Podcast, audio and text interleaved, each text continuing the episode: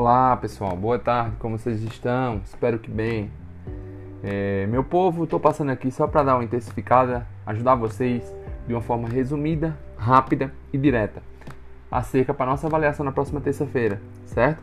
Aonde eu trago falando sobre os seguintes assuntos: matrizes, né? Como é que, como é que se constitui uma matriz? De imediato, vocês terão que o quê? Saber a disposição de linhas e colunas. Linha sempre na horizontal, coluna na vertical. Beleza. Quando eu falar, ou citar, ou a questão pedir acerca de ordem de uma matriz, é simplesmente eu ver lá quantas linhas por quantas colunas a matriz tem. Fiz isso, vi isso, sigo para o próximo passo, aonde eu falo de transposta de uma matriz. O que é transposta? Se eu já sei o que é linha e o que é coluna, já montei a matriz com seus termos genéricos, né? Por exemplo, se é uma matriz 2 por 2, vai ter lá A11, A12, A21, A22, né? E por aí vai.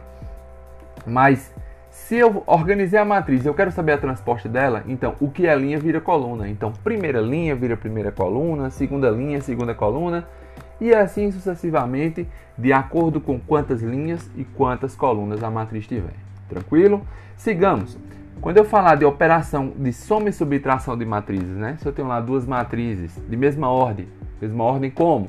Elas têm a mesma quantidade de linhas e colunas e eu vou somar essas matrizes, eu vou ter que somar correspondente a correspondente.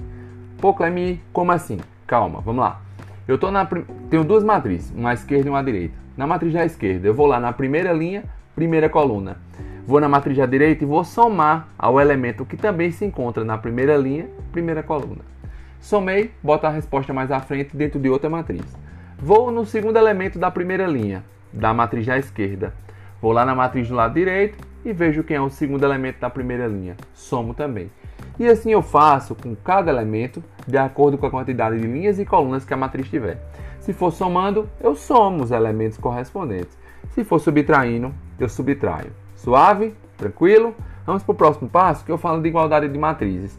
Igualdade vai pegar um pouquinho do que eu falei agora anteriormente na situação de correspondentes. Só que a igualdade você vai igualar os correspondentes por exemplo, ainda com a minha matriz da esquerda e minha matriz da direita, né? Virtualmente vão visualizando isso. Eu estou na primeira linha, primeira coluna. Então eu tenho o primeiro elemento lá em cima. Eu igualo ao primeiro elemento da primeira linha da matriz da direita. Igualei os elementos? Beleza, vou resolver. Sempre que acontece isso, é alguma letra que vocês vão ter que encontrar. Um A, um B, um X, um Y. Então, letra para um lado, número para o outro. Lembra? Muda o número de lado se ele era positivo, passa para outro lado, ele fica negativo. Se era negativo, passa para outro lado, ele fica positivo. Tranquilo? Mas se está multiplicando, passa dividindo. E aí, tranquilamente, vai achando elemento a elemento. Certo? Isso é o que eu tenho para falar de soma e subtração. E de imediato, pegando a banguela e caindo em igualdade de matrizes, né? Que é a mesma situação de olhar os correspondentes, só que é igualá-los e encontrar os resultados das variáveis, ok? Por fim, não menos importante, eu falo de multiplicação de um número real por uma matriz. Por exemplo, eu tenho um número e tenho uma matriz. A matriz tem trocentos números nela, mas eu tenho um número fora que tem que multiplicar. Vamos dizer que está lá 4 vezes a matriz A. Então a matriz A ela vai ter todos os seus elementos dispostos em suas linhas e suas colunas. Está um 4, um 3 lá, multiplicando.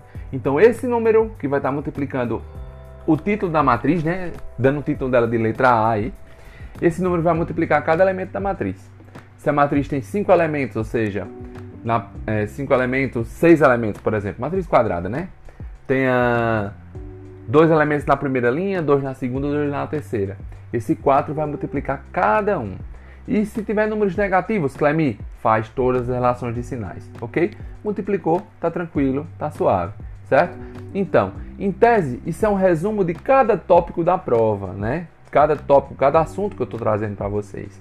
O que, é que, vocês vão fazer? Lá, nas mais variadas questões, tem hora que vai mexer com dois assuntos desse, vai mexer com três, e tem hora que vai mexer com todos esses. Então, se vocês dominarem, como eu falei, estudem qualidade e não quantidade, estudarem passo a passo e dominar cada partezinha daquela, cada item por item que eu selecionei como conteúdo para a prova, vocês têm tudo para se dar bem, meu povo. E eu confio no potencial de vocês. Tá aqui uma pessoa que acredita em vocês e tem muita fé que vocês vão se dar bem nisso aí. Vai conseguir, vão conseguir ter êxito nessa prova, certo? Então, para não se alongar muito, já sei que essa hora vocês estão me xingando aí, que é muito tempo de áudio. Então, fique com Deus, um forte abraço e até a próxima, se Deus quiser. Um cheiro, até mais.